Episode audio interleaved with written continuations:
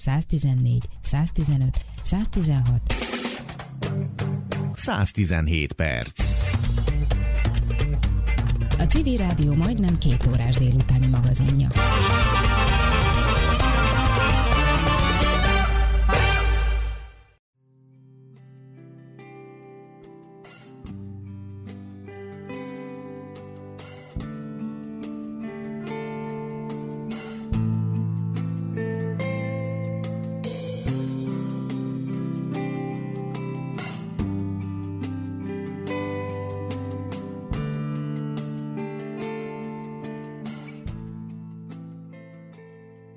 Lehúny pilláim mögött ma is látom a szőlőfürtöt.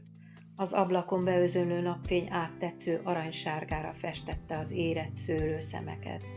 Egy kéz nyújtja felém, egy elmosódott sziluett áll előttem, vonásait már nem tudom felidézni. Később mesélik el szüleim, hogy ő a nagymama volt. Beszerezte az úti okmányokat, ami nem lehetett könnyű az akkori Csehszlovákiában, hogy végre találkozhasson kisunokájával, ha csak pár órára is. Nem telt bele két esztendő, és egy járdára kilendült teherautó pótkocsi halára gázolta. Édesapám mindent elkövetett, hogy a magyar-csehszlovák határ átlépéséhez szükséges vízumot megszerezze, és eljuthasson a temetésre. Amikor saját megyéjében pár tíz kilométerre a szülői háztól munkát vállalt, még nem sejthette, hogy néhány év múlva a párizsi békeszerződések következtében szigorúan őrzött határ választja majd el szüleitől, testvéreitől. A vízumot nem kapta meg. Vonatra ült hát, és a határ magyar oldalán leült a Dunaparton. Tudta, melyik irányba kell néznie, hogy a túlsó parti temetőre gondoljon, ahol édesanyját utolsó útjára kísérik a testvérek rokon. Ült a Dunaparton, és a sírás fújtogogta. Egy aranyló szőlőfűrt, és édesapám férfi könnyei. Ezt jelenti számomra Trianon.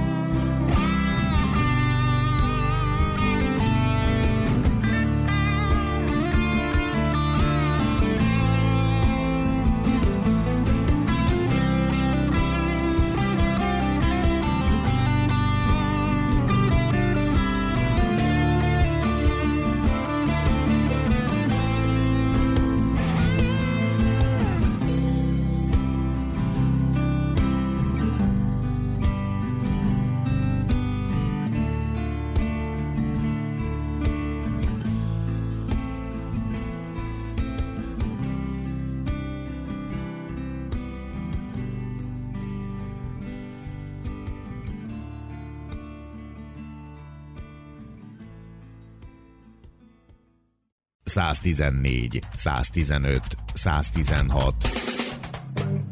117 perc.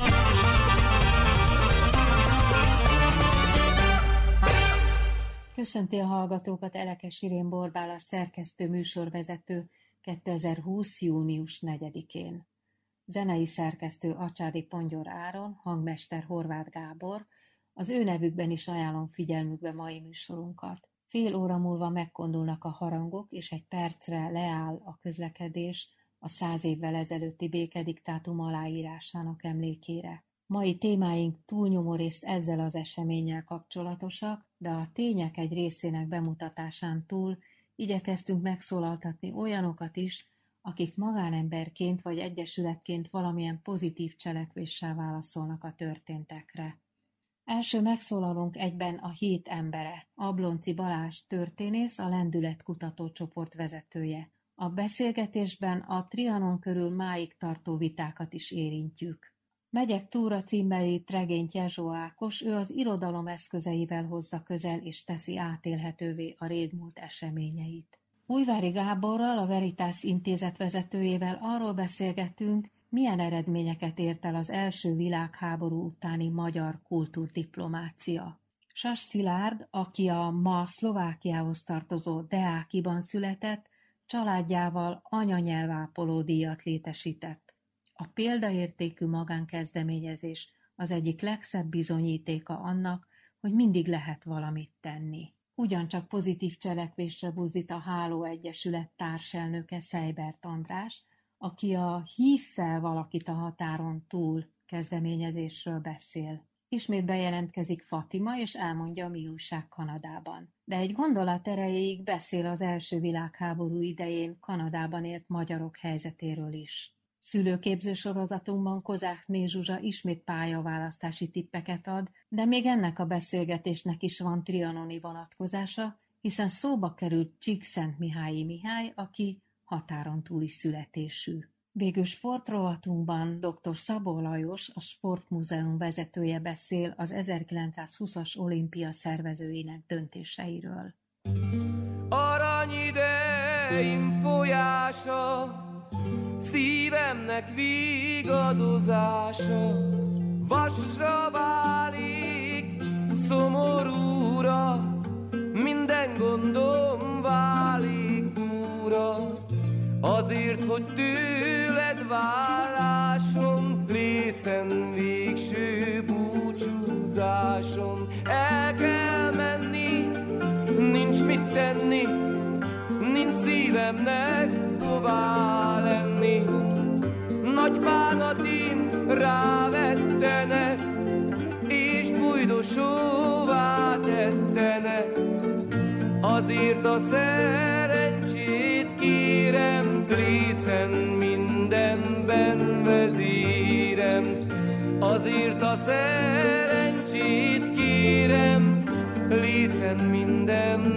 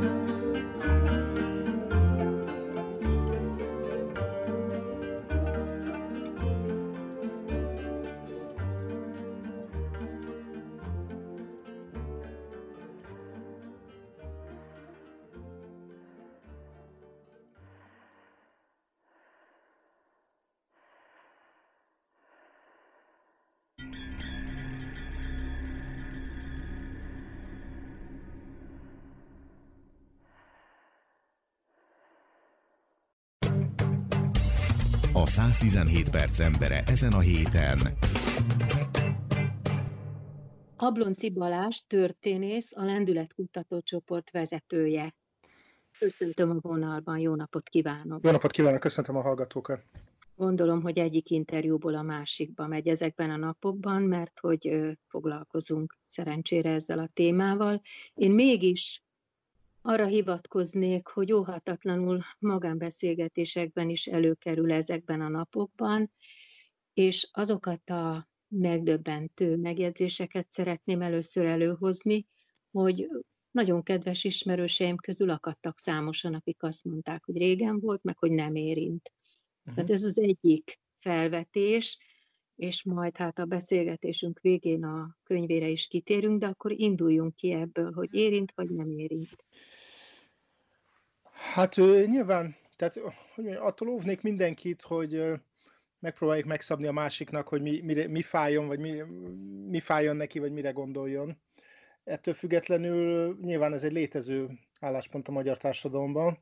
Épp ma, tehát itt a héten jön ki egy közöny kutatásunk arról, hogy itt a majdnem egyöntetű a vélekedés arról Magyarország lakosságán belül arról, hogy a triani békeszerződés egy hatalmas igazságtalanság volt.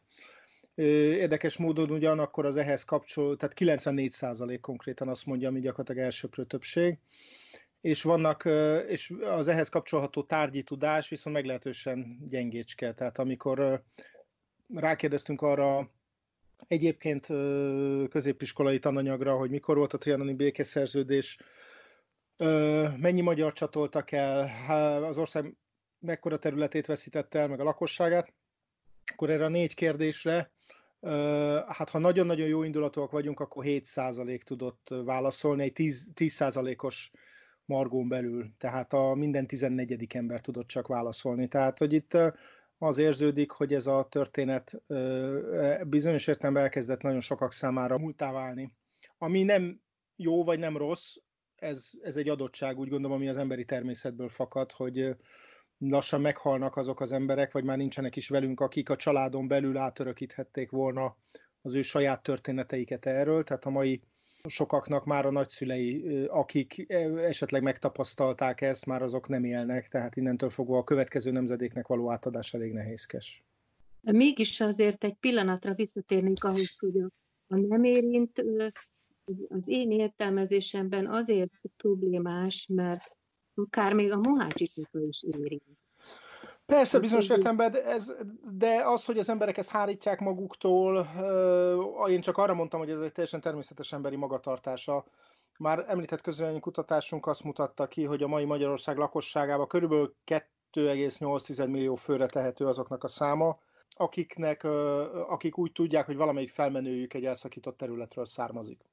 Ez egy elég nagy tömeg, én úgy gondolom, egy 10 milliós lakosságon belül, tehát lehet, hogy van, akit nem érint, de van, akit meg nagyon is. Lehet, hogy ennek a 2,8 millió embernek nem a mindegyike kell és fekszik azzal, hogy nagy, nagyapja, dédanyja honnan jött el, vagy honnan kellett elmenekülnie, de mégis ez egy lét, úgy gondolom, hogy egy létező érzékenység, amivel számolni kell. De előfordulhat, hogy vannak olyanok, akiket ez, ez így úgy gondolják, nem biztos, hogy igazuk van, de úgy gondolják, hogy a mindennapokban ez őket nem érinti behoznék ide egy emberjogi kategóriát, az áldozathibáztatást. Ugye ez a nem érint az oda vezetne át, hogy iszonyú kevés a tudásanyag, amihez azért zárójelben megjegyezném, hogy hosszú-hosszú évtizedek teltek el úgy, hogy generációk nem tudtak erről, tehát még beszélni se lehetett róla, tehát így nehéz véleményt alkotni, de visszatérve ehhez a modern emberjogi kategóriához, hogy áldozathibástatás, ebben a nagy vitában, ami a mai napig folyik, hogy megérdemelte Magyarország, uh-huh. hogy ilyen kis egyszerűen mondjam, szerintem joggal lehet ezt a kategóriát alkalmazni, mert hogy mindenki, aki mértékén túl, akár egy feleségbántalmazásban, vagy akár más egy rendőri intézkedésben mértékén túl szenved és azok után azt kezdjük kérdezni, hogy vajon ezt miért kapta, az az áldozathibáztatás. Én nagy merészen azt mondanám, hogy ezekre az esetekre is legalább analógia szinten lehet alkalmazni. Ja, hát persze, tehát az, azt nem gondolom, tehát így a múltból, vagy a jelenből visszamutogatni a múltra, hogy de hát azért Magyarország is hibás volt, ennek őszintén szóval semmi értelmét nem látom. Mint ahogy nyilván én történészi szempontból nézem ezt a dolgot, de ez a fajta ilyen valóban kiosztás, vagy, vagy felelősségporciózás szerintem elég történelmietlen, őszintén szóval. Nem csak teljes társadalmakról, akár magánszemélyekről beszélve is. Tehát ez nagyon nehéz kidekázni, hogy ennek kinek mennyi felelőssége van. Nem hiszem, egyébként én nekem az a benyomásom, hogy olyan relatíve, lehet, hogy hangosabb a hangjuk, vagy a média felerősíti őket, de nekem az a benyomásom, hogy azok, akik azt mondják, hogy Magyarország ezt megérdemelte, ők viszonylag egy elég kis, elég apró, mondom, ezek a közönkutatások is azt mutatják, egy elég apró kisebbséget képviselnek a magyar társadalomban. Lehet, hogy úgy és olyan módon kapnak hangot, ami, ami felerősíti a hangjukat, de ettől még ez a vélemény, ez, én úgy gondolom, hogy ez egy nagyon, nagyon kis minoritásnak a véleménye.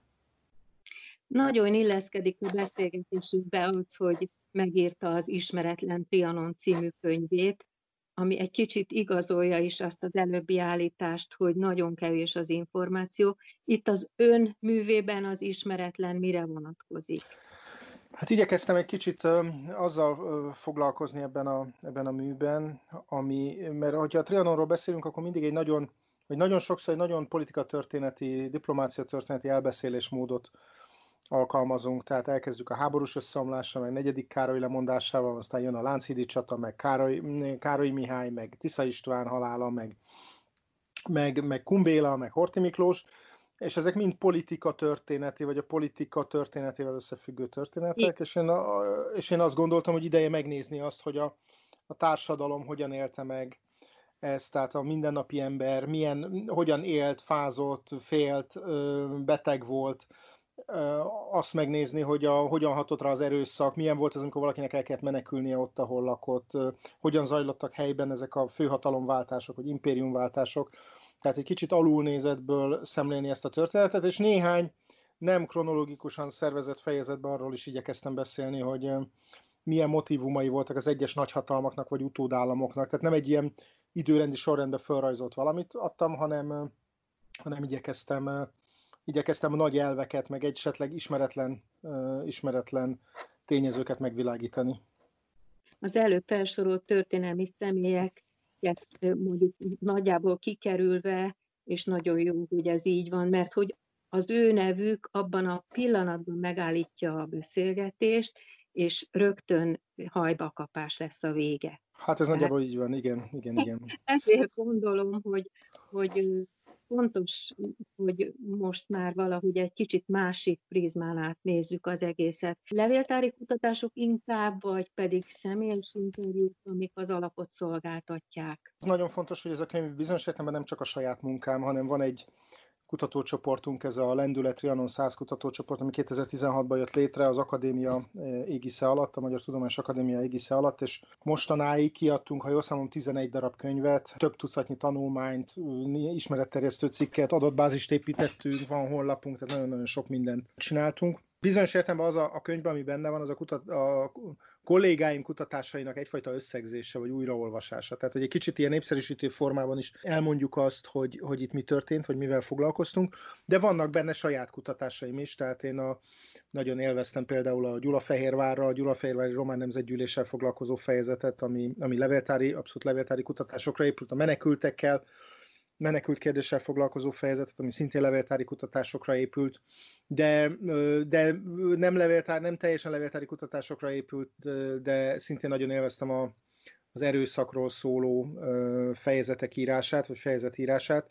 Itt hál' Istennek lehet támaszkodni olyan kitűnő helytörténeti tanulmányokra, vagy résztanulmányokra, amik abszolút megvilágító erejűek voltak ebben a tekintetben. Amikor a beszélgetésünk elhangzik, akkor éppen Június 4-e van a csütörtöki nap, állítólag a harangok is meg fognak szólalni, talán éppen a beszélgetésünk alatt. Van ez a kutatócsoport, rengeteg mindent letettek az asztalra, de nem érzik úgy, hogy akkor most megvan ez a száz év, elmúlik negyedike, ötödikén mi lesz? Ó, hát azért még van egy csomó minden. Egyrészt, egyrészt itt azért a járvány nagyon sok mindenbe belekavar, tehát nagyon komoly nemzetközi konferenciáink voltak előkészítés alatt, amik elmaradtak, és őszre tevődnek, hát meg maga a kutatási program 2021-ig tart, tehát még van 4-5 olyan könyv, amit szeretnénk megjelentetni. Vannak különböző nemzetközi rendezvények is, és vannak olyan népszerűsítő cikkek is, amik meg előadások, amik elmaradtak, és hát emiatt, emiatt valószínűleg ezeket be kell pótolnunk, tehát még bőven van tennivalónk. Nagyon jó munkát kívánunk a következőkhöz, és hát ahogy beszélgetésünkből is kiderült, van mit tenni ebben a ügyben. Nagyon szépen köszönöm én is. Köszönöm, viszont hallásra. Viszont hallásra.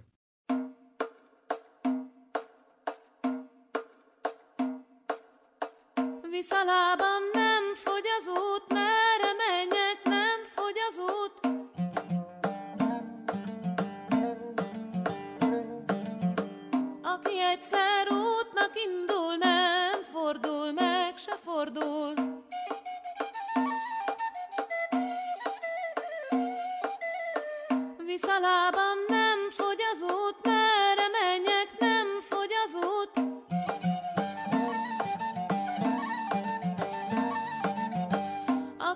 Aki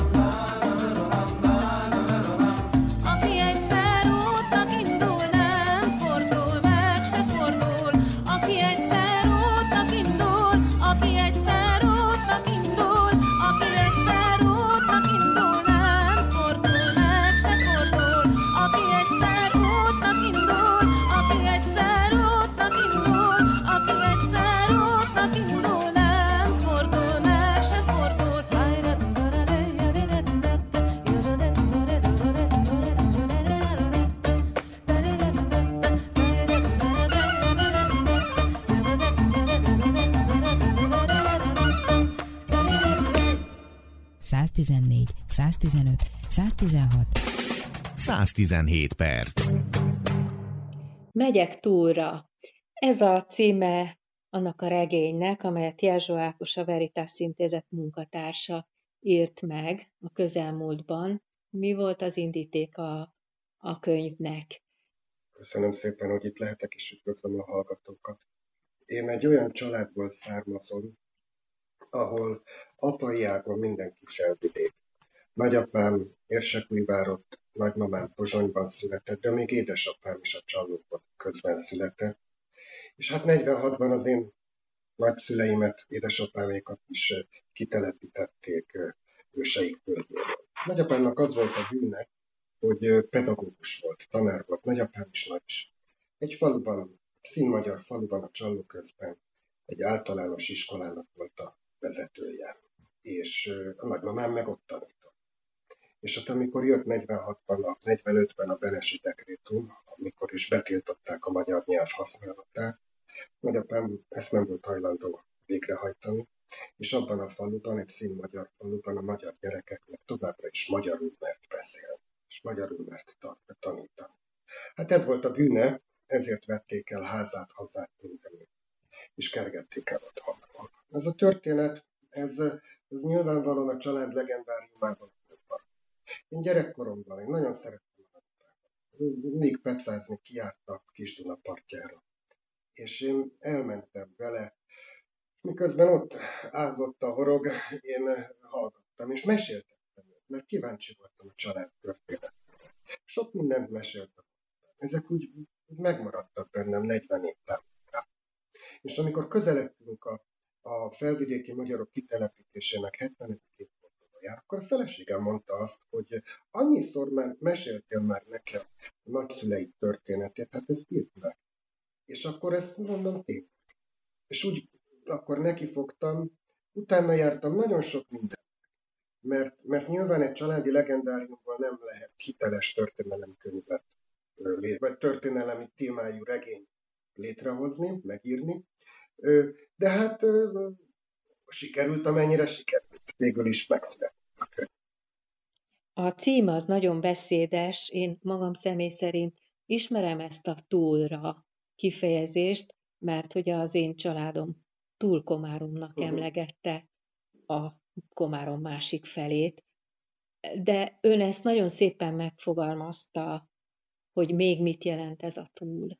Igen, a nagyszüleim ugyanis halálukig nem voltak hajlandóak kiejteni a szájukon azt a szót, hogy Csehszlovákia. Nyilván, amikor hát ők itt Magyarországon is tanítottak továbbra is, amikor a földrajzórán tanítani kellett azt a bizonyos országot, akkor nyilván kiejtették a szájukon, de amikor ö, egymás közötti privát magát beszélgetést folytattak, akkor sosem.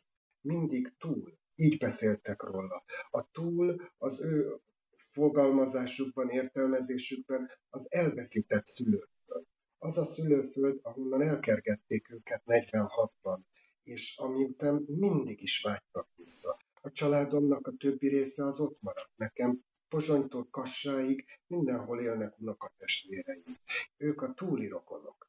És a, de hát ez a nagyapámnál olyan szinten ment ez a túl, hogy ő, ő, fogalomnak a használata, ugye amit a oda átvásároltak, mint például a Damil a Pecabotban, mert csak is a helyen lehetett olyan Damilt venni, ami neki megfelelt, az a túli Damil volt. Tehát így ez a túl fogalma, az valójában a határ túloldalát jelenti, de az új olvasatokban ennél sokkal-sokkal több. Ezeket az újrakezdéseket végighallgattam a gyerekkora óta. Gondolom, hogy valami csodálatfélét érzett, amikor azt tapasztalt, hogy mindig felálltak. Igen, ez nekem nagyon imponált. Ő, nagyapám tanáremberként engem szerintem tudatosan nevelt, és tudatosan mondta ezeket a dolgokat. Tudatosan csöpögtette ezeket az érzéseket és gondolatokat egy 11, 12, 13 éves gyereknek az agyába, szívébe, lelkébe, és hozzátette mindig, hogy fiam, ezek nagyon fontosak.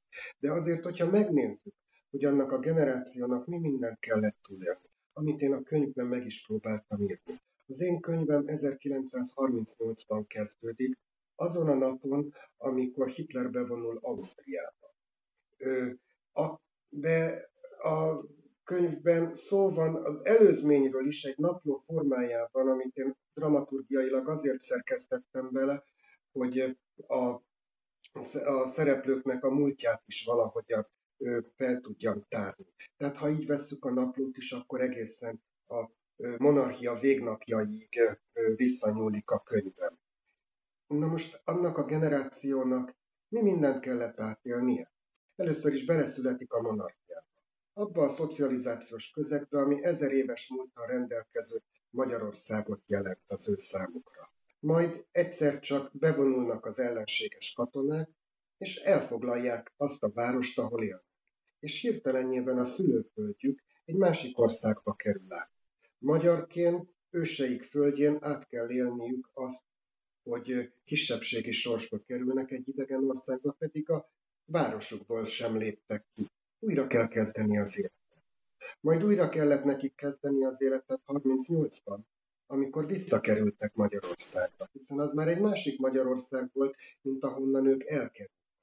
Majd jött a második világháború, ami mindent elsöpört, ami addig volt, egy újabb újrakezdés, ami ráadásul meg lett azzal még spékelve, hogy Benes, az új Csehszlovákia, második Csehszlovák köztársaság létrehozója, a magyarokat és a németeket kollektív bűnösnek tekintvén megfosztotta minden polgári jogát.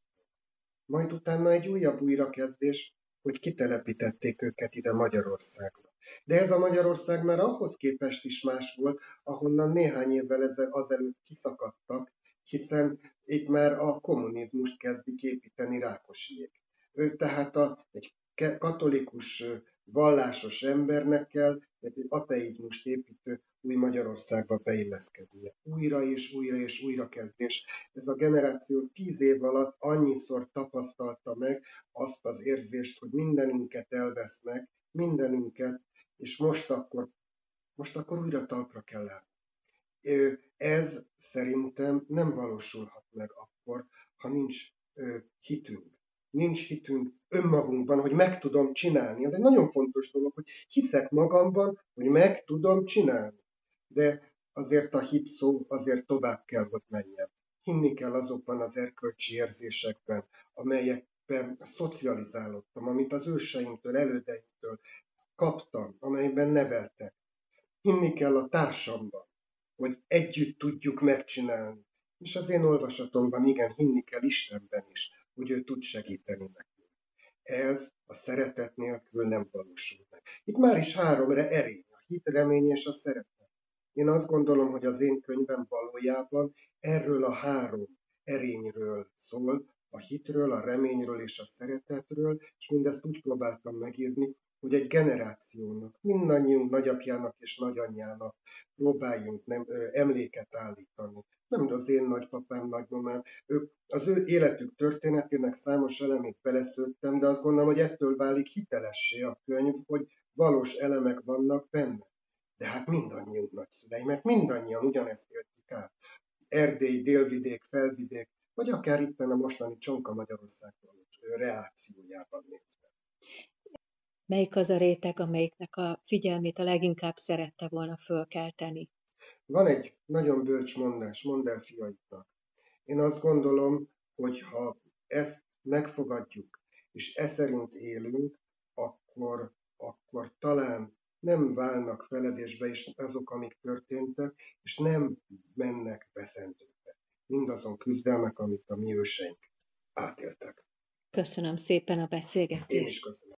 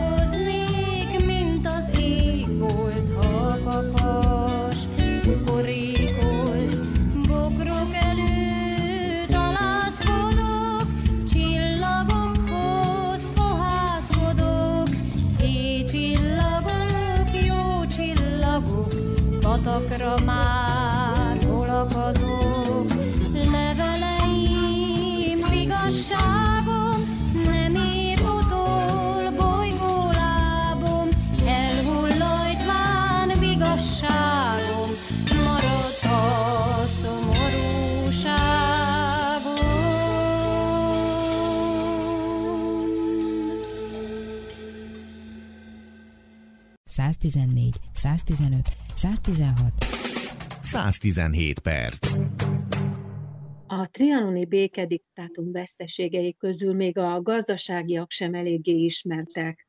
Olyanok, mint hogy a vasértelmerés 83%-a, vagy az erdőterületek 88%-a került határon kívülre, de kulturális és tudományos szempontból jelentős kincseink elvesztése, ezek száma és jelentősége sem eléggé köztudott. Például, hogy 1348 tudományos és műszaki könyvtárból 605 maradt itthon, elkerült 273 Csehszlovákiába, 326 Romániába, 77 Jugoszláviába, 38 Ausztriába. Vendégünk Újvári Gábor, a Veritas Intézet vezetője, akivel Trianon kulturális életre tett hatásáról és az orvoslásul felállított külföldi kultúrintézetünkről beszélgettünk. Üdvözlöm, jó napot kívánok! Jó napot kívánok!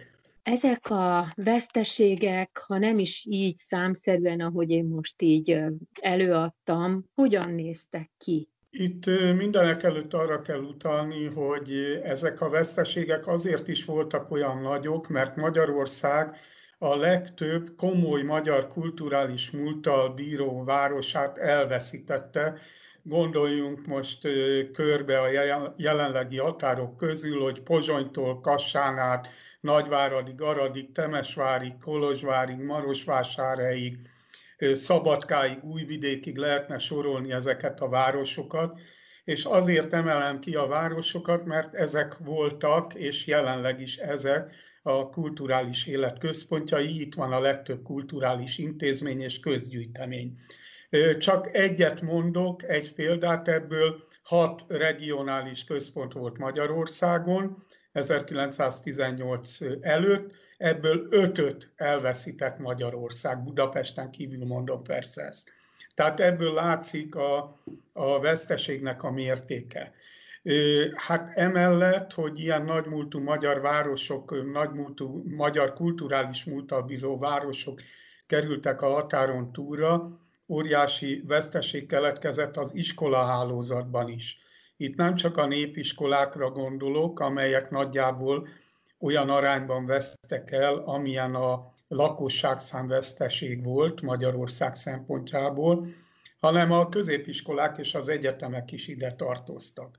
Most a népiskolák, ahogy akkor nevezték őket, a népiskolák terén még fokozta ezt a veszteséget az, hogy éppen az állami népiskolák, amelyek a legjobban felszereltebbek és legkorszerűbbek voltak, mindössze 28%-a maradt Magyarországon. Tehát jóval több mint kétharmadát veszítettük el az állami népiskoláknak. Ez persze egy olyan előzményre megy vissza, hogy a magyar állam a magyarosítás eszközét látta ezekben az iskolákban, és elsősorban nemzetiségi vidékekre telepítette ezeket. Hát ennek meg lett a bőtje 1918 után. Két egyetemet, tudományegyetemet veszítettünk el, Kolozsvárt és Pozsonyt. Kolozsvárra már 1918. december 24-én, Pozsonyba pedig 1919. január 1-én vonultak be a román, illetve a csehszlovák csapatok. Azt pedig, hogy a közgyűjteményekben mekkora volt ez a veszteség, pontosan máig se tudjuk. A könyvtárak esetében nagyjából ez ismert, a múzeumi állomány és a levéltári állomány esetében azonban sokkal kevésbé, se a két világháború között, se azután nem történt meg ennek a pontos rögzítése. De itt egy dologra azért felhívom a figyelmet, hogy Magyarországnak volt olyan idézőjelbe tett nyeresége is, ami a két világháború között adódott az osztrák-magyar monarchia felbomlásából, nevezetesen az, hogy a bécsi közös szellemi vagyont, ami elsősorban levéltári, könyvtári és múzeumi vagyon volt, ezt Ausztria és Magyarország úgymond felosztotta egymás között az 1920-as években. Ennek eredménye lett az úgynevezett Bardeni megállapodás 1926-ban, amelynek alapján a Bécsi központi levéltárakban található 1526 és 1918 közötti archívumi anyagokat a két állam közös szellemi tulajdonává nyilvánították. Ez egy példanélküli dolog a nemzetközi szerződések történetében, és ez mindmáig él. Egy másik ilyen szerződéssel pedig 1932-ben ugyanezt tették a múzeumi és a könyvtári anyaggal, ennek értelmében pedig Magyarország rengeteg műtárgyat és könyvet kapott vissza. Korvina, mai Korvina állományunk nagy része ekkor került Bécsből Magyarországra. Tehát ilyen idézőjelbe tett nyereségek azért voltak ebben az időben a sok veszteség mellett. Persze ehhez elhivatott tárgyaló delegációk kellettek, nagyon ügyes diplomáciai tevékenység, kultúrdiplomáciai tevékenység, hogy ez megvalósulhatott. Így igaz, és itt kell kitérni arra, amit kérdezett korábban, hogy Magyarország többek között a kulturális diplomácia segítségével próbált meg kitörni abból az elzártságból, amibe 1920 után került. Magyarország ugyanis önálló és független állammá vált 1526 óta egyébként először, teljesen függetlenné. Azonban, mivel Magyarországot a kisantant vette körbe, ez a szövetségi rendszer 1921-re jött létre, Csehszlovákia, a Román Királyság, illetve a Szerb-Horvát-Szlovén Királyság együttműködésével. Tehát ez a szorító gyűrű, ez Magyarországot tulajdonképp lélegzethez sem engedte jutni a nemzetközi porondon. És éppen emiatt gondolták úgy a korszak kiváló kultúrpolitikusai, elsősorban itt Klebersberg Kuno vallás és közoktatásügyi miniszter nevét kell kiemelnem, hogy ebből a kényszerű diplomáciai elzártságból kulturális eszközökkel lehet kitörni. Hogyan valósult ez meg, hogy külföldi intézeteket hoztak létre, olyan külföldi intézeteket, amelyek részben tudományos célral, részben pedig kulturális missziót betöltve alakultak meg. Ez azt jelentette, hogy itt képezték tovább a legtehetségesebb magyar fiatalokat, általában olyanokat, akik már elvégezték az egyetemet, nagyon sokszor már doktori címet is szereztek, illetve itt mutattak be olyan kiállításokat, kulturális esteket, amelyek a magyar kultúra értékeit közvetítették. Három helyen jött létre ilyen kollégium hungarikum, Bécsben és Berlinben 1924-ben, illetve Rómában 1927-ben, és 1927-ben Párizsban egy félig meddig kollégium hungarikum típusú intézmény alakult még. Ezek nagyon nagyban hozzájárultak ahhoz, hogy Magyarországot nemzetközileg is jobban ismerjék és becsüljék, hiszen Kleversbergnek az volt a hitvallása, hogy kulturális eszközökkel kell azt megmutatnunk, hogy milyen igazságtalanság történt velünk Trianonban, ha már a klasszikus diplomáciai eszközeivel ezt nem tudjuk megtenni, vagy nagyon nehezen tudjuk megtenni. Úgy tudom, hogy ezt elnevezést, hogy kollégium hungarikum, ezt a későbbi máshol másképpen alakult kulturális intézetek nem is viselhetik, csak ezek a kezdetiek, ezt jól tudom? Igen, igen, és napjainkig működnek ezek, hozzá kell tennem, kisebb-nagyobb megszakításokkal, hiszen az említett helyszíneken, tehát Bécs, Berlin, Róma, illetve Párizs, mindmáig megvan ez a Collegium Hungaricum, és 1999-ben a moszkvai intézetet is Collegium Hungaricum rangjára emelték, aminek ugye az az oka, hogy Moszkvában is rengeteg olyan történelmi forrás található, elsősorban az ottani levéltárakban, ami a magyar történelem és a magyar múlt kutatása szempontjából kulcsfontosságú. Tehát ezek tulajdonképp a legfontosabb magyar kulturális intézetek, mindmáig ez az öt intézmény, és ez két világháború közötti előzményekre megy vissza. Én azt is szoktam mondani, hogy Klebersberg Kuno és utána minisztertársai, akik követték őt a tárca élén, közülük Human Bálintot emelném még ki, annál is inkább, mivel ő is több mint kilenc évig volt miniszter, akár csak Klebersberg. Tehát ők pozitív választ adtak Trianonra azzal, hogy Magyarországon a szakpolitikák közül a kultúrpolitikát emelték az első helyre, amit az is mutatott, hogy 1926-tól ez a terület kapta a legnagyobb állami támogatást, tehát a központi költségvetésből a Vallás és Közoktatásügyi Minisztérium részesedett a legnagyobb aránya. Ezeknek az intézeteknek az egyik fontos feladata azt hiszem kezdetektől fogva, hogy a, abban a városban, ahol, ahol működnek, ott nagyon pozitív képet sugározzanak Magyarországról. Hát ezt olyannyira tudja ön, hogy ön is évekig volt a Bécsi Kollégium Hungárikumnak a, a munkatársa. Milyen nehézségekkel néznek szembe hogy ez a pozitív kép sugárzása eredményesebb legyen? Hát a mai világban ez egyre nehezebb, ami részben abból adódik, hogy abszolút globalizálódott a világ, és hát látjuk most a vírus terjedése idején, hogy akkor se állnak le a dolgok, hogyha otthon kell maradni. Tehát olyan új kihívásokkal néz szembe ez az intézményrendszer, amit nagyon nehéz követni, de azt hiszem a legtöbb helyen ezt jól megoldják, hiszen jó részt azokat szólítják meg, közülük is elsősorban a fiatalokat emelném ki, akik valamilyen szempontból érdeklődnek Magyarország iránt, és itt hozzá kell tennem, hogy számunkra ez roppant fontos, hogy minél több ilyen fiatal legyen. Éppen ezért én a kulturális intézetek mellett kiemelném még a külföldi egyetemek magyar tanszékeinek, lektorátusainak a tevékenységét is.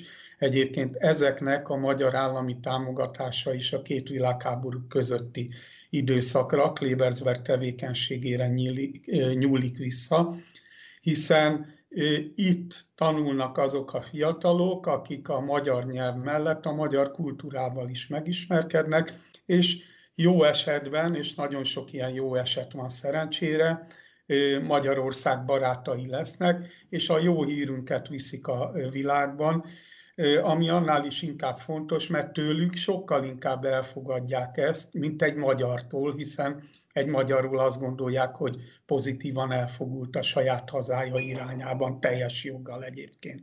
Ezeknek az intézményeknek van még feladatuk? Feltétlenül van, hiszen ezek közösségi terek is, és nagyon sok helyen létrejönnek ilyen közösségek, hiszen magyar filmeket, vagy magyar táncházat, vagy magyar témákról szóló előadásokat az adott nyelven, angolul, franciául, németül nehezen találnak a neten is, még akkor is a globalizálódott a világ, mint mondtam. Tehát ilyen szempontból pótolhatatlan feladatot töltenek be, és hát rengeteg különböző rendezvényt szerveznek pontosan emiatt. Tehát azt hiszem, hogy a modern világban is ez a feladat, ez nélkülözhetetlen. Köszönöm szépen a beszélgetést, viszont hallásra. Köszönöm szépen, viszont hallásra.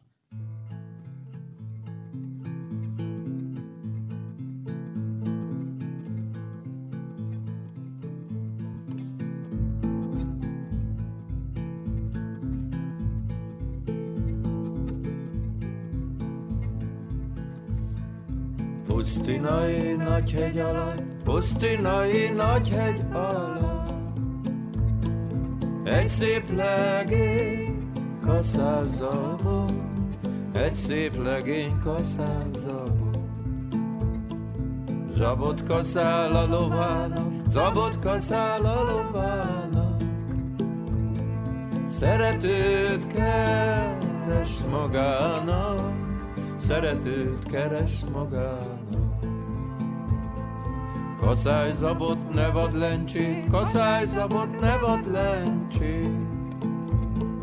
Szeres lejár, ne menjecskét, szeres lejár, ne menjecskét. Mert én menyecskét szerettem, mert én menyecskét szerettem. Világémat elvesztettem, világimat elvesztettem.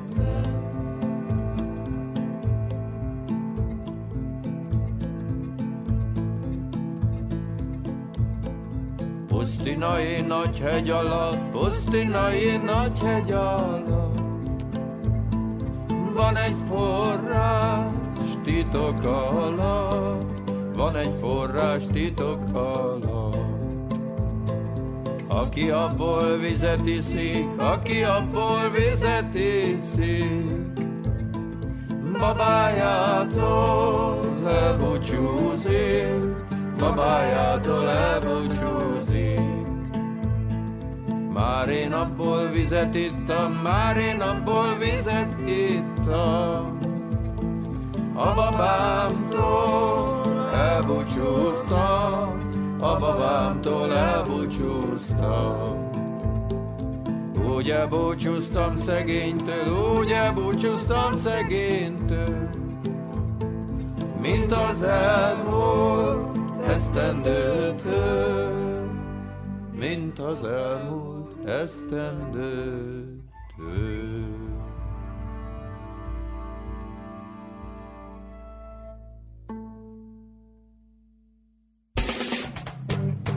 Száztizenhét perc.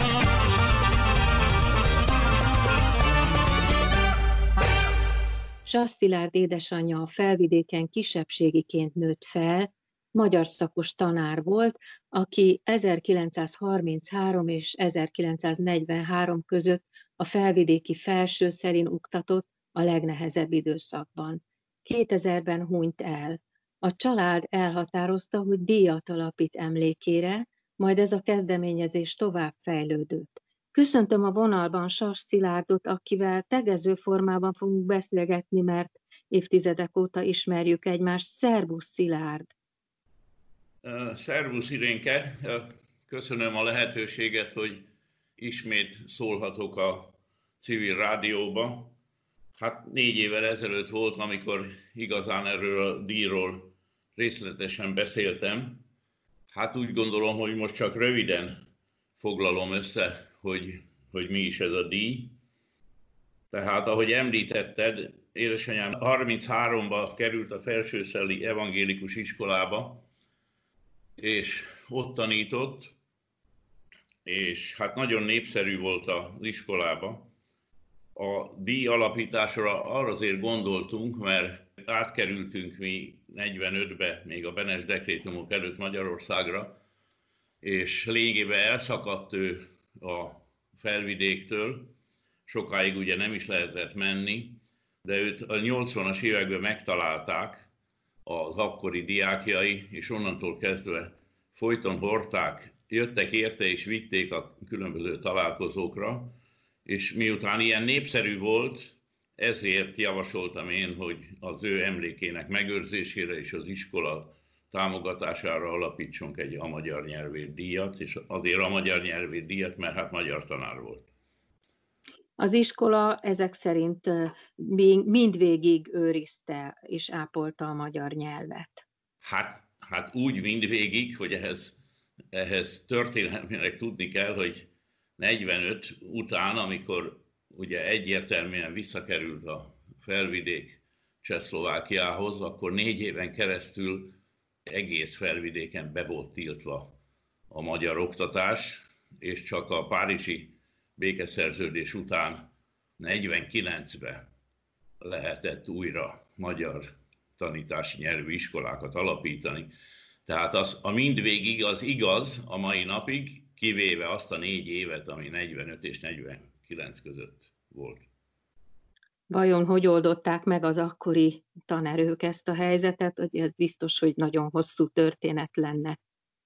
Hát ennek a részleteit nem tudom, de azt tudom, hogy, hogy ennek a, az évfordulóit folyton ünneplik, tehát hogy 49-ben, amikor újra lehetett magyarul tanítani. Melyik volt az első alkalom, amikor már a díj létezett, illetve ennek a pontos körülményeit, hogy hogy is hát, Hát ugye, ugye 2000-ben halt meg édesanyám 90 éves kora környékén, és akkor 2000 karácsonyán jöttem ezzel a javaslattal a családnak, és valójában innentől 2001-től kezdődően már megvolt ez a díj, és hát idén, idén lesz a 20. alkalom, tehát készültünk erre a erre a nagyszerű alkalomra, hogy 20. alkalommal van már ez a díj. Először 10 évre, 10 évre alapítottuk, majd kétszer öt évre meghosszabbítottuk, és hát most készültünk, hogy egy nagyszerűen megünnepeljük, de hát a vírus közbe szólt, és, és ebből kifolyólag várhatóan idén nem lesz személyes részvételünk a díjátadáson, de én egy kicsit még reménykedem, hogy esetleg mégis mert mai nappal kinyitottak az iskolák a felvidéken, és az évzáró csak a június legvégén van, úgyhogy még az is, az is lehet, hogy mégiscsak el tudok menni, és helyszínen tudjuk ezt a díjat átadni. Jó nagy szervezéssel és óvatossággal szerintem erre alapos reményetek van. Térjünk vissza szintén az alapításhoz annyiban, hogy ez önerőből történt, tehát a családotok áldozott is erre, ami számomra rendkívül felemelő és nagyon példaértékű. Egyöntetű volt a család megegyezése ebben a tekintetben? Igen, igen, lényegében egyértelmű volt, és hát azóta is nyilván fizetjük az ezzel járó ó, költséget saját zsebből. Ami viszont ebben gyönyörű, és ami minden magánkezdeményezésre vágyónak erőt adhat, hogy előbb-utóbb a jó ügyek mellé sikerül társakat is találni támogatókat, egyéb más támogatókat, akiknek esetleg nincs is ilyen személyes okuk. Ez így volt a ti esetetekben is. Hát ugye, ugye ez azzal függ össze, hogy én 2006-tól 13 éven keresztül önkormányzati képviselő voltam a 11. kerületben Új-Budán, és a testvérvárosi kapcsolataink, ami a Kárpát-medencei öt települést érinti, akkor is már különböző eseményeken részt vettünk, és jó barátságok alakultak ki, és ott ugye 2006-tól kezdődően én meséltem erről a díjról, hogy van nekem egy ilyen magánkezdeményezésem, vagy a családunknak egy kezdeményezése, és mindenhol úgy éreztem, hogy úgy fölcsillant a szemük a határon túli települések képviselőinek, hogy, hogy micsoda jó ötlet ez, most szerénytelenül mondom, és hogy, hogy úgy éreztem, hogy jó lenne náluk is ez. És hát kicsit sokáig gondolkodtam, de 12-ben végül, 2012-ben csináltam egy előterjesztést az önkormányzatba, hogy egy pont ugyanilyen díjat csináljunk az öt testvér településünkön, ami öt testvér település az Bene Kárpátalján, Nátszeg felvidéken, Ada a délvidéken, Marosvásárhely és Kézi Szentlélek pedig Erdélybe. És hát számítottam is rá, de be is bizonyosodott, hogy párthovatartozástól függetlenül a teljes testület támogatta ezt a díjat. Az összes település nagy örömmel fogadta, és hát ugye tavalyjal bezárólag lényegében személyesen adtam át a díjakat hétszer már, ami hát most idén sajnos a, a közvetlen átadás az megszakadt. Nem biztos, még azért reménykedjünk, tehát én ebből azt szűröm le, egyrészt meg tudom ismételni, hogy a jó kezdeményezések azok, azok csábító hatnak és társakat vonzanak be, másfelől pedig kaptál egy, egy új Trianon képet, én azt hiszem, és most a hátralevő egy-két percben arra lennék kíváncsi, hogy kitágult a te Trianon élményed, ha ezt most így fogalmazhatom.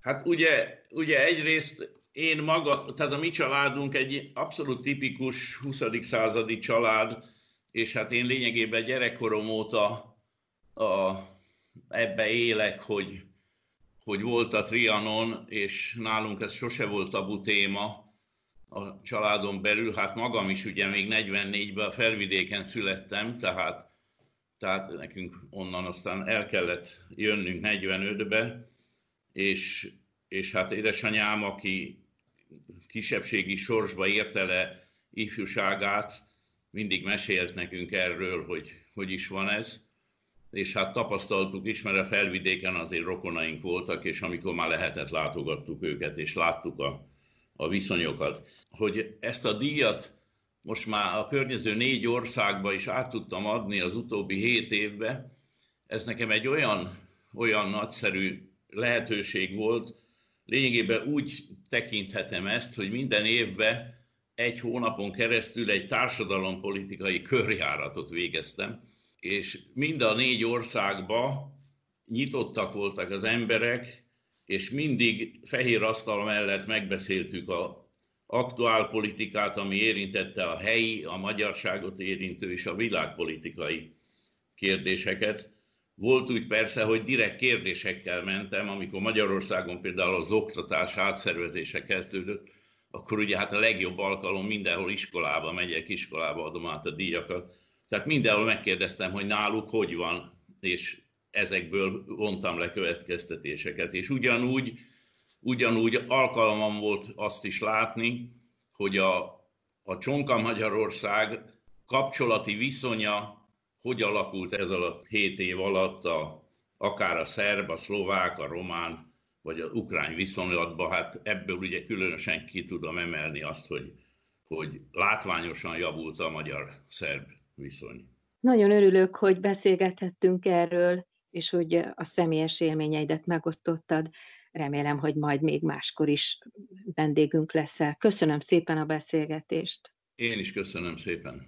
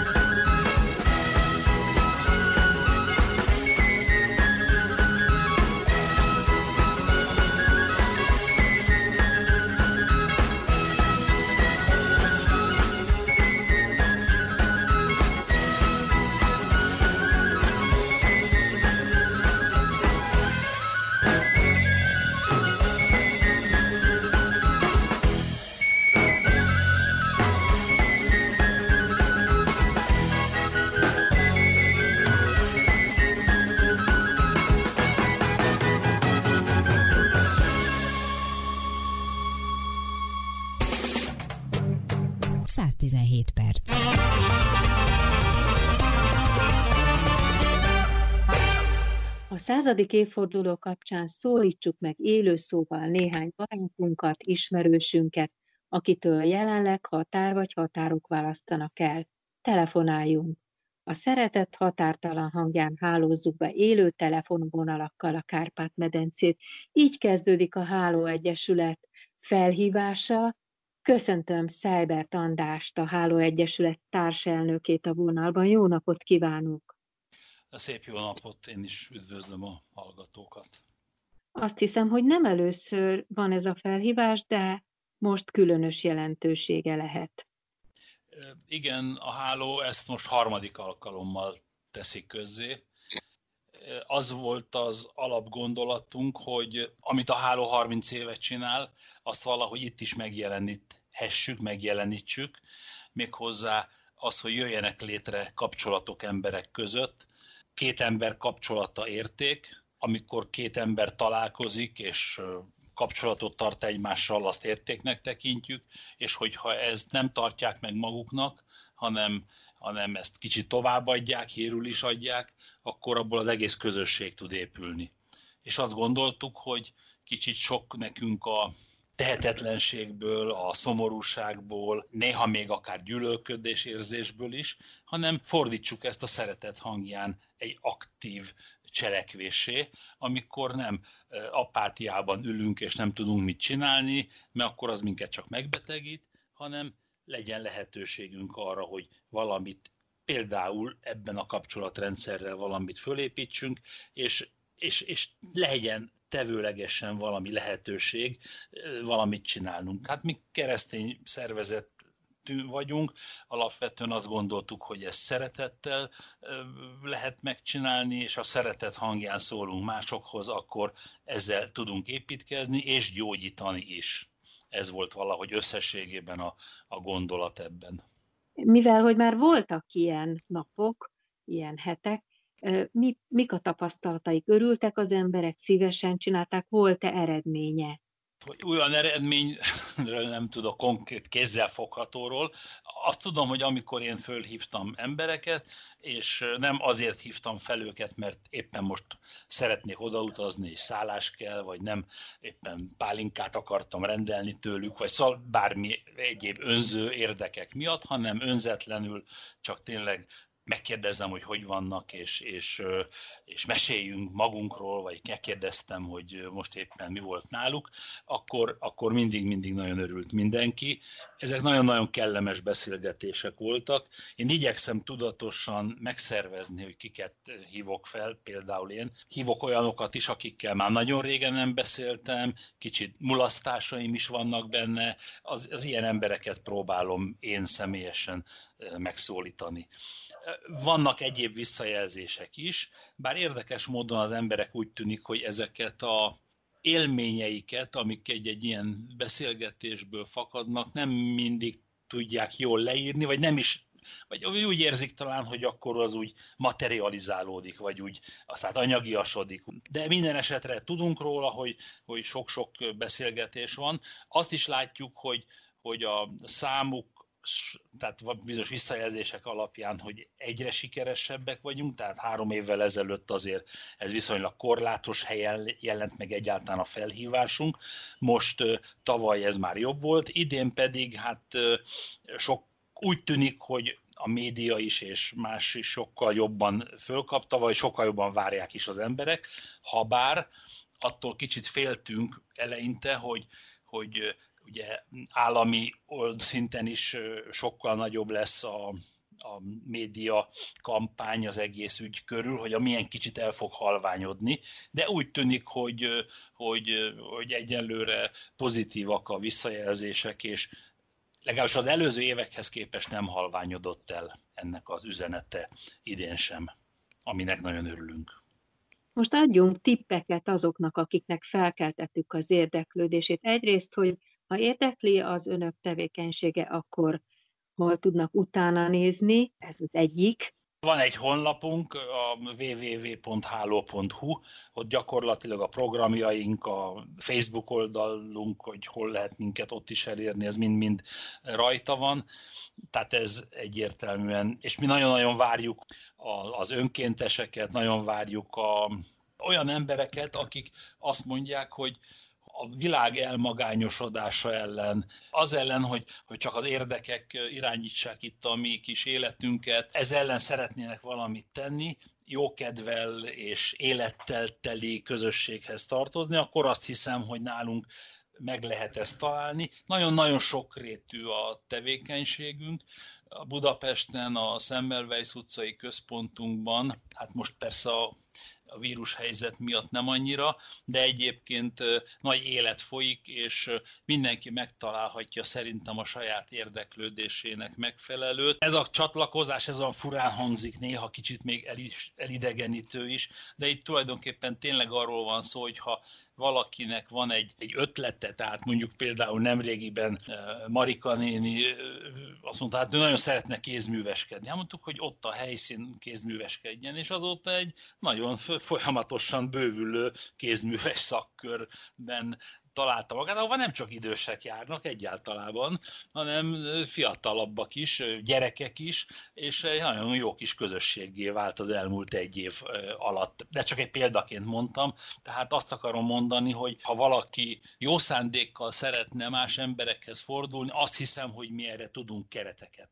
biztosítani. Akik persze most megnézik a honlapot, ezt a felhívást is elolvashatják teljes terjedelmében, azokat a szép mondatokat, amelyeket leírtak, és én abban reménykedem, hogy most annyira rászoktunk a különböző eszközökre, és a fiatal generáció meg egyébként is már a telefonnal a kezében születik, hogy ez modern kezdeményezés, és szeretnénk felhívni a figyelmet arra, hogy akár ingyenes hívási lehetőségek is vannak most már, amelyekkel ezt a szép kezdeményezést valóra tudják váltani, hogy felhívjanak határon túliakat, igen, a, azt, azt mi is hangsúlyozzuk a szövegben, hogy ez tulajdonképpen nem kerül feltétlenül pénzbe, és a telefont itt most szimbolikusan értjük. Itt, itt kimondottan arra gondolunk, hogy, hogy, hogy tényleg ezt a Skype-ot, a Messenger-t, ezt abszolút lehet ilyeneket használni, és ez nem kerül senkinek semmi többlet költségbe.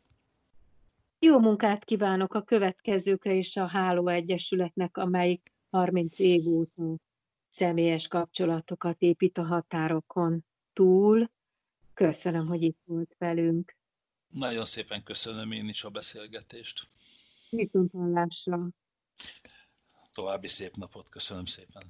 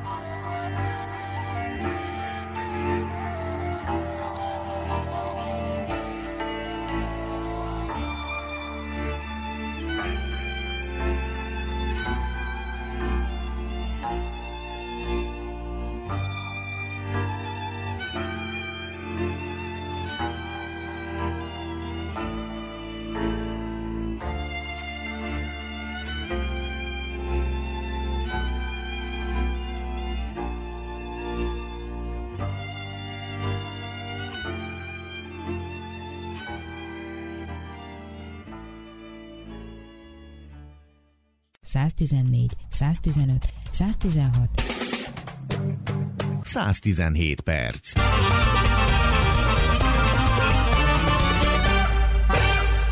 Mi újság Kanadában?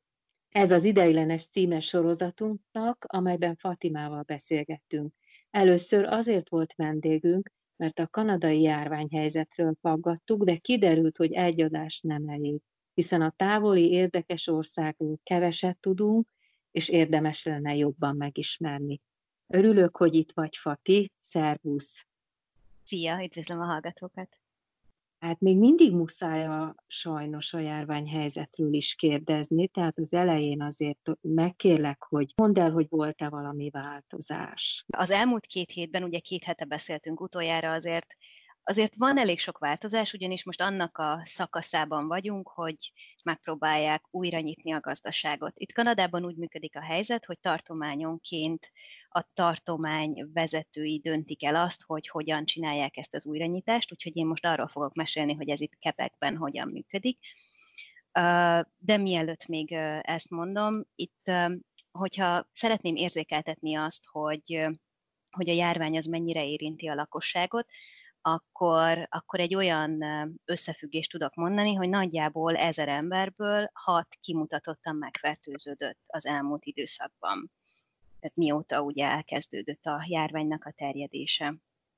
Úgyhogy még viszonylag erőteljesen benne vagyunk ebben, és a kanadai kormány egy ilyen fokozatos újranyitás mellett döntött. Most tartunk ott, hogy ezen a héten, hétfőn újra nyithattak az óvodák, illetve néhány egyéb intézmény is, mint például a törvényszékek, vagy bevásárlóközpontok Montreal szigete kivételével, ugyanis Montreal szigete az egy elég erősen fertőzött környék, itt ezt még nem engedélyezték, illetve a kempingek is kinyithatnak, ami szerintem most, hogy végre ide Kanadába is megérkezett a jó idő, ez egy, ez egy eléggé jó dolog, ugyanis azt gondolom, hogy nagyon sokan fognak kimenni a természetbe. Természetesen minden olyan intézmény, ami újra nyithatott, ezek mindenféle szabályokkal nyithattak újra, Például mondjuk a kempingeknél egy kempingező csapat maximum 10 ember lehet, és maximum három háztartásból származ, vagy lehetnek. És minden mellett, amíg ők együtt vannak egy csapatba, be kell tartaniuk a távolságot, a távolságtartást, tehát a két méter távolságot mm, egymástól. Úgyhogy ezek a szabályok még, még, még, még eléggé szerintem nehezen tarthatók, mert talán nem vagyunk eléggé hozzászokva, de, de ugye mindenki próbál odafigyelni. Hát ennyi bezártság után még azon az áron is kiszabadul az ember, hogy, hogy két méterre lófrál a másiktól, hát egyszerűen így van. Igen, ez pontosan így van. Ha a nyitásról beszélünk, akkor egy kicsit gondolhatunk arra is, hogy előbb-utóbb vége lesz, és, és hát még a vége előtt is már súlyos következményei vannak mindenütt a világon, így nálatok is. Mit tesznek a kormányok konkrétan Kebekben, hogy a következményeket enyhítsék? A kanadai kormánynak elég sok segélye van, amivel támogatja az embereket, támogatja a cégeket. Például akik elveszítették a munkájukat, nekik van egy, egy külön segély, ami egy kicsit különböző, mint a szokásos munkanélküli segély, illetve van például egy külön segély a fiataloknak, azoknak, akik most végeztek középiskolában, vagy középiskola utáni képzést kezdtek el, és ők például mondjuk dolgoznának a nyáron, vagy dolgoznának a tanulmányaik alatt, és nem tudják ezt most megtenni a helyzet miatt. Persze ez nem annyira egyszerű, hogy akkor most hirtelen megfájázza valaki, aki végzett a középiskolával, ugyanis ezeknek a, meg, ezeknek a pályázóknak folyamatosan keresniük kell munkát, és ugye abban az esetben, ami nem találnak munkát, akkor jár nekik ez a, ez a segély. Emellett például van egy nagyon nagy volumenű segély, ami pedig a különböző cégeket támogatja, ahol nagyon nagy a bevételkiesés, ott, ott egy havonta megpályázandó segély az, ami, amivel segítik a cégeket, hogy megtartsák a, a munkavállalóikat. És egy, egy kis arányú, de, de mégiscsak valamiféle fizetést tudnak biztosítani nekik is. Mielőtt beszélgettünk, azelőtt megegyeztünk abba már napokkal ezelőtt, hogy próbálj annak utána nézni, bár majd későbbi adásokban fogunk külön is beszélni a kanadai magyarokról, de most, mivel ilyen fontos dátumon hangzik el ez a beszélgetés, úgy egyeztünk meg, hogy megpróbálsz arról valamit mondani, hogy 1920-ban a sok ott élő magyarokra volt-e valamilyen hatással Trianon? Igen, utána néztem, és nagyon-nagyon sok érdekes dolgot találtam, de kettőt szeretnék ebből megemlíteni. Például nagyon fontos az, hogy az első világháború előtt azok, azoknak a magyaroknak, akik az észak-amerikai kontinensre, ugye az USA-ba vagy Kanadába érkeztek, a többsége ők azért jöttek, hogy vendégmunkások legyenek, pénzt gyűjtsenek, majd ezután visszamenjenek Magyarországra, és ott vegyenek például egy földet, és későbbiekben azon éljenek, és, és, és annak a, a bevételéből. Na most ez olyan szinten változott ugye az első világháborút követően, hogy, hogy a legtöbben nem tértek haza végül, hanem a végleges letelepedés mellett döntöttek. Emellett még van egy, egy, egy, egy érdekes dolog, ami szintén én úgy gondolom, hogy nagyban következ, következik az első világháborúnak a végéből, hogy 1921-ben az USA el, első alkalommal hozott olyan törvényt, amiben korlátozza az európaiaknak a bevándorlását. Ezt Magyarországot kifejezetten hátrányosan érintette, ugyanis az egyik indok, amiért ezt a törvényt hozták, az az, hogy úgy gondolták, hogy a Dél- és Kelet-Európából érkező bevándorlók ők, ők nem lesznek képesek beilleszkedni eléggé. Én azt gondolom, hogy ehhez biztos volt valamiféle köze az első világháborúnak és az azt követő eseményeknek. Nagyon köszönöm, és hát majd később még a most ott élő magyarokról is fogunk egy jóval későbbi adásban beszélni, és akkor megtudjuk tőled azt, hogy hogyan látod a mai Kanadát, és azon belül a szűkebb lakó területedet, kebeket. 114, 115, 116, 117 perc. Tudási Zsuzsa pedagógus, kamatmentor, pályaorientációs szakember. Állandó rovatunkban Zsuzsa közreműködésével kamaszok és szüleik felvetődő problémáira keressük a választ. Az előző adásban sokat beszéltünk mindkettőnk kedvencéről, Csíkszent Mihály Mihályról, és joggal, és azt mondtuk, hogy nem is tudtunk mindent elmondani róla. Egy, egy ilyen alapember ebben a, ebben a kérdésben, ami nekünk is a célunk, hogy boldog emberek éljenek. Szervusz, üdvözlöm a hallgatókat! Ott hagytuk abba, hogy Csíkszent Mihály, Mihály két tanulási stratégiát javasol a jövő munkavállalóinak képzéséhez. Az egyik egy metakészségegyüttes elsajátítása, ami azt jelenti, hogy legyen meg a fiatalokban a testi-lelki képességeik értelmes használatára való készség, önfegyelem, célok kitűzésére való képesség, felelősségvállalás képessége, stb. A másik, amit javasol, az a tudományos alapokra épülő társadalom működési elveinek a megértése. Ez azt jelenti, hogy például a szilícium völgy mikrocsip gyártása milyen hatást gyakorol a környezetre, és az a környező települések vízellátásának a, az összefüggései. Tehát, hogy arra vonatkozó tudományos megfigyelések és arra vonatkozó technológiák kifejlesztése, ami a Földünk megóvására irányul például. És ebben nagyon jók egyébként a, a fiatalok. Nemrég olvastam például egy tizenéves fiúról, aki egy olyan szerkezetet talált fel, aki, ami az óceánok felszínéről képes összegyűjteni a műanyag szemetet. Tehát a fiatalokban megvan ez a kreativitás és ezek a készségek. Nekünk az a feladatunk, mint szülőknek és pedagógusoknak, hogy ezeket a készségeket segítsük kifejlődni. Sokszor elmondom, hogy a pályaválasztás nem nyolcadik osztály fél évkor kezdődik. Nekünk szülőknek már a születése pillanatától meg kell ismernünk a gyermekünket. Mik az ő adottságai, mik a képességei, mi az érdeklődési köre. Nagyon fontos, hogy ne a mi elmaradt vágyainkat akarjuk a gyermekben megélni, a gyermek által megélni. Ugye tudunk olyan zongoraművészekről, akik sok-sok évi tanulás után felnőtt fejjel voltak kénytelenek pályát változtatni, mert akkor jöttek rá arra, hogy valójában nem a saját útjukat járják, hanem a szüleik útját. Ugye erre nagyon vigyázzunk, hogy mindig a gyermekből kell kiindulnia a pályaválasztásnak, sohasem a szülőből. A szülő honnan tájékozódjon? Ezek komoly kérdések, nem biztos, hogy a szülőnek a képzettsége elegendő ahhoz, hogy átlássa. Ahogy mondtad, sok esetben egy 15 éves talán jobban is átlátja. Tehát nehéz helyzet ez.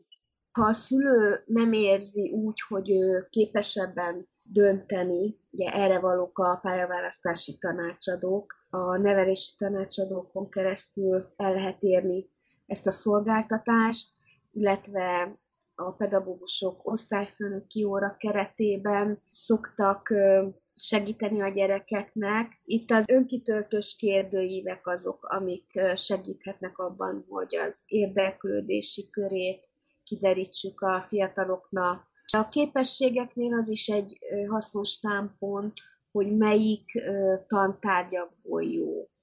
Lehet tudni, ha valakinek na- nagyon jók a matematikai képességei, akkor ő belőle például jó mérnök lesz valószínűleg. Az érdeklődés generálja a jó jegyeket. Ugye, ha engem érdekel egy tantárgy, belevettem magam az információkba, és minél többet szeretnék megtudni róla. Például a nagyobbik fiam jut eszembe, aki már öt évesen a csillagászatról tanult, mert a nagypapája is csillagászkodik, és annyira felkeltette benne ezt az érdeklődést, hogy a gyerek saját magától is arra felé fog fordulni. Hobbi maradt, vagy pedig valamilyen fokon Hobbi maradt, igen, hobbi maradt aztán. Csak arra szerettem volna rá világítani, hogyha valami érdekel, utána abból az adott tantárgyból, ami annak az érdeklődési körnek megfelelő, mondjuk a csillagászatnál a földrajz, a, a gyermek természetesen jó jegyeket fog kapni. Utána ezen föllelkesül, ugye sikerélménye lesz, és ez tovább generálja azt, hogy ő érdeklődéssel forduljon a felé, a tantárgy felé. Tehát ez egy kicsit ilyen önműködő dolog, hogy a gyerek ab, abból a tantárgyból fog jó jegyeket szerezni, ami őt érdekli. És ez egy nagyon jó támpont a pedagógusoknak és a szülőknek is, arra vonatkozóan, hogy, hogy mi az irányultsága a gyermeknek, ugye? Tehát abba az irányba kell őt segíteni a továbbtanulás során is. A gyerekeknek a, az egyik fele, ugye talán a nagyobbik fele az, amelyik humán beállítottságú, és a természettudományos beállítottságú gyermekek vannak talán kevesebben, ugye a továbbtanulási statisztikák legalábbis ezt mutatják, és ezért szeretné a szakminisztérium is a gyerekeket a természettudományos pályák felé irányítani, és ezt ösztönzik mindenféle különböző eszközökkel a közelmúlt szakember hiánya abba az irányba mozdította el úgy a közvélekedést is, meg egyáltalán a munkavilágát, hogy a szakemberek most már egyre jobban meg vannak becsülve, és a fizetésekben is meglátszik ez. Hát egy középfokú végzettséggel rendelkező jó szakember akár kétszer, háromszor annyit is megkereshet, mint mondjuk egy pedagógus vagy egy adminisztrátor. Nagyon jól tud keresni ma akár egy fodrász, akár egy hidegburkoló, nagyon magas szintet lehet elérni ezekben a szakmákban is. Ugyanúgy a cukrászoknak is, szakácsoknak is világversenyeik vannak, ahol fényes karriert lehet befutni. Nem kell úgy éreznie annak a gyermeknek sem, aki nem tud felsőoktatásban tovább tanulni, hogy neki most már minden veszve van, ez egyáltalán nem így van. A szakmák becsülete visszatér, egyre jobban meg fogjuk becsülni a szakembereket, hiszen a saját bőrünkön tapasztalhatjuk, ha akár egy építkezésről van szó, egy felújításról, vagy elromlik a mosógépünk, és tudjuk azt, hogy hetekig kell várni, mire találunk egy szabad szakembert, mert annyira kevesen vannak. Tehát ebbe az irányba is nyugodtan lehet gondolkodni. Ismét lejárt az időnk. Ezek nagyon hasznos tanácsok voltak, és két hét múlva folytatjuk. Köszönöm szépen, Zsuzsa, hogy elmondtad ezeket. Én is köszönöm, hogy itt lehettem. Szervusz viszonthallásra! Szervusz!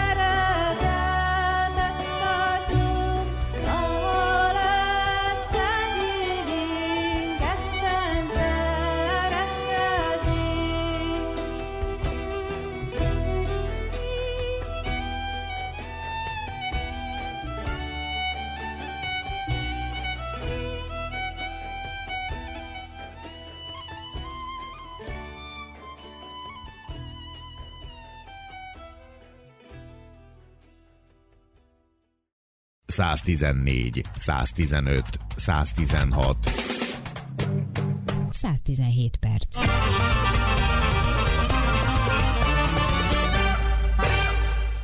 Mai adásunkban szóba került jó néhány veszteség, amely a békediktátummal hazánkat érte, de bőven akad még.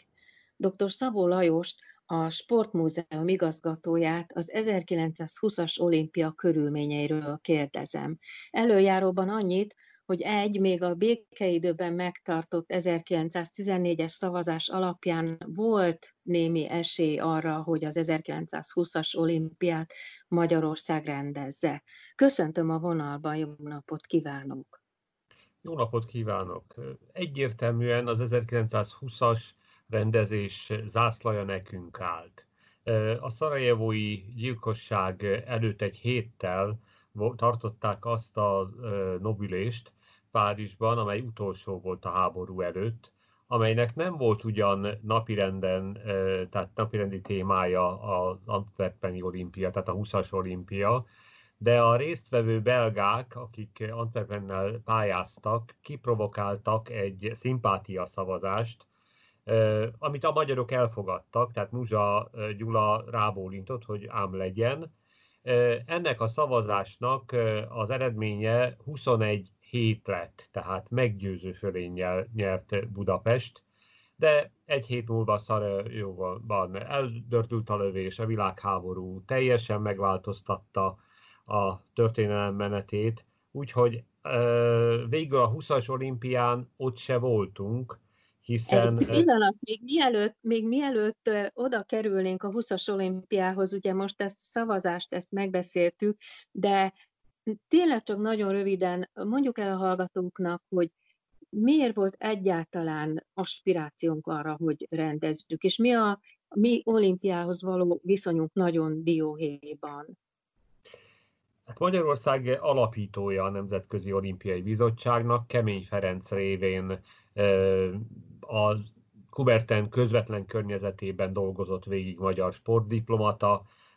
Már 1896-ban volt egy halvány remény arra, hogy amennyiben Atén eláll a rendezéstől, és ennek voltak veszélyei, hiszen a krétai háború miatt a kormány le akart mondani a rendezésről, hiszen nem volt elég pénzük, tehát úgy nézett ki, hogy nem tudják befejezni a, a, a stadion felújítását, amit végül is egy alexandriai gazdag görög mágnás fizetett ki, és akkor Kubertán megpendítette keménynek azt, hogy a milleniumra készülő Budapest esetleg fölvállalhatná az első olimpia megrendezését.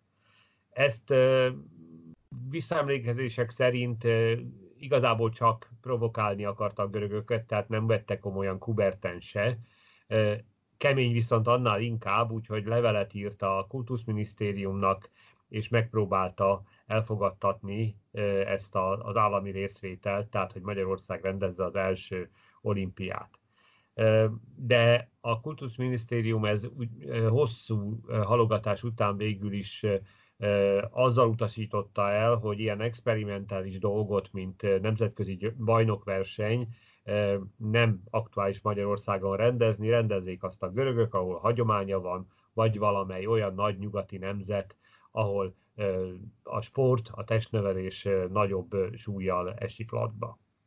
Igen, ez mondjuk így történt, de úgy tudom, hogy erről azért nem igazán akartak sportvezetők lemondani, hogy legyen. Mi folyamatosan rendezni akartunk olimpiát. Tehát szinte alig maradt el olyan olimpia, ahol, ahol nem merült föl reálisan a Budapest pályázata, vagy, vagy szándéka arra, hogy olimpiát rendezzen, de hiányzott egy alapvető dolog, nem volt stadionunk. Ez igaz, és hát 20-ban lett volna, mondjuk, hát az ami lett volna, ha ez nem jó kérdés, de, de végül is a amikor a 16-ost eldöntötték, ugye akkor Muzsa azzal mond, lépett vissza Budapest nevében, hogy most akkor a németek következnek, és majd a következő olimpián Budapest rendezi. Na most volt reális esély, hogy addigra megépül a Nemzeti Stadion, de hát hol, hol telek nem volt, hol pénz nem volt, hol, hol a város vagy a, az állam lépett vissza. A világháború nélkül nagy valószínűséggel megépült volna az a stadion, ami alkalmas az akkori olimpia megrendezésére. És most értünk el a 20-as olimpiához, amiben úgy félbeszakítottam, és most akkor ott érdekes dolgok történtek. Most ezt azért egy kicsit részletesebben szeretném, hogyha elmondanánk a hallgatóknak. Tulajdonképpen a világháború végén elindul egy olyan hát nyugati propaganda, hogy a vesztes államokat ki kell zárni a nemzetközi sportérintkezésből, tehát egyfajta sportblokkád körvonalazódott a, a német, az osztrák, a magyar, a bolgár és a török olimpizmus körül. Egyáltalán bármilyen sportágra vesszük, a nemzetközi kapcsolatokból kikívánták zárni őket. Ez a kezdeményezés a labdarúgásban indult először, és a brit szövetségek a belga labdarúgó szövetség elnökén keresztül vezették ezt elő. Na most a belga szövetség elnöke az egyben az olimpiai bizottság elnöke is volt, úgyhogy reális azt feltételezni, hogy ezért is állt ebbe bele, hogy növelje Amsterdam esélyét, hiszen nem feledhette, hogy csúfos vereséget szenvedtek a szimpátia szavazáskor. De a Nemzetközi Olimpiai Bizottság is beállt ebbe a sorba, úgyhogy nem hívták meg a háború utáni első nobilésekre a, a vesztes államokat, sőt nem is tájékoztatták őket arról, hogy volt ilyen ülés, illetve hogy ott mi történt. És szavazás nélkül odaítélték a 20-as olimpiát, a legtöbbet, általuk úgy ítélt, legtöbbet szenvedett városnak, Antwerpennek. Ekkor a szabályok szerint a, az olimpiára a meghívó leveleket a rendezők küldték ki, és a belgák azt elér, nem küldtek meghívót ezeknek a, a vesztes államoknak, így esélyünk se volt, hogy részt vegyünk azon az olimpián, amit nekünk kellett volna megrendezni.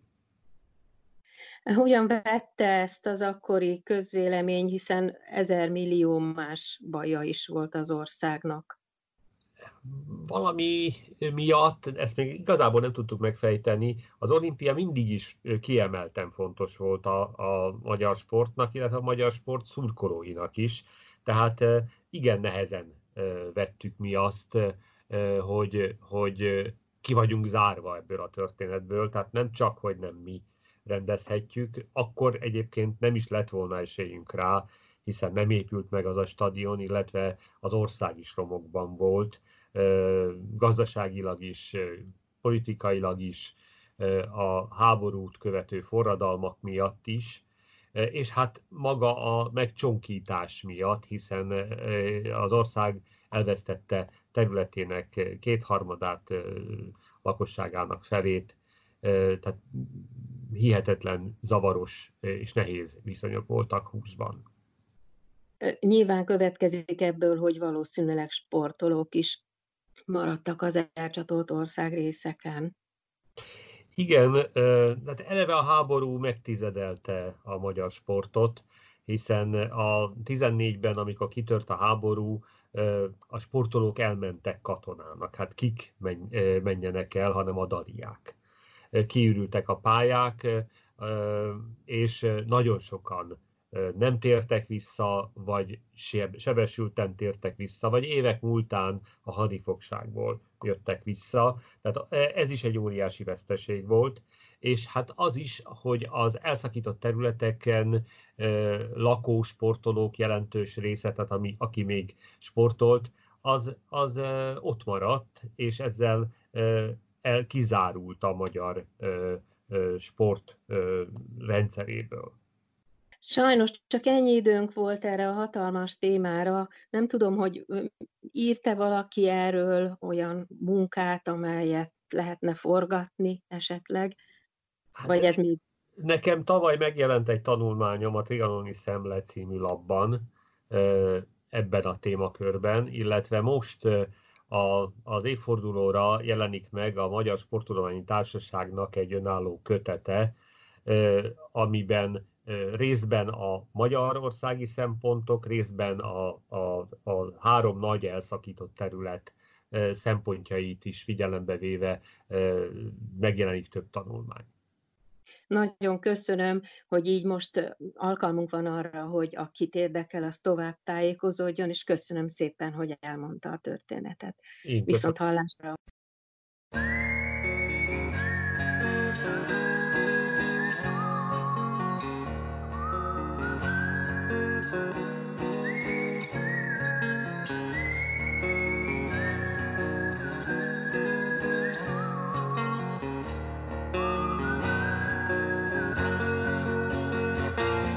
Amikor először azt éreztem, hogy én vagyok az a valaki, aki az addigi önmagam helyett tudatosabban vág neki, ráébredtem, hogy egyedül vagyok, és hogy a világ nélkülem is elforog. Bevallom, furcsa érzés volt, elsőre furcsa dolog.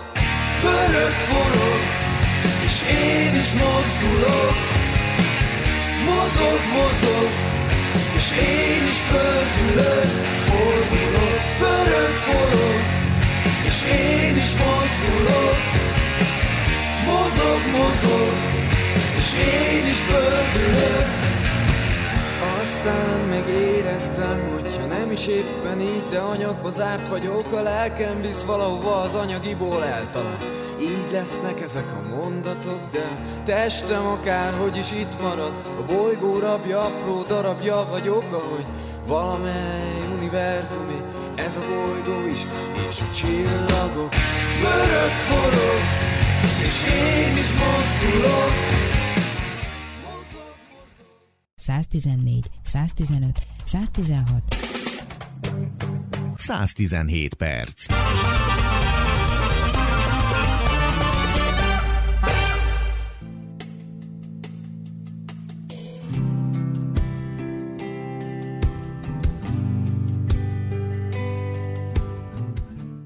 Mai magazinunk ezzel véget ért.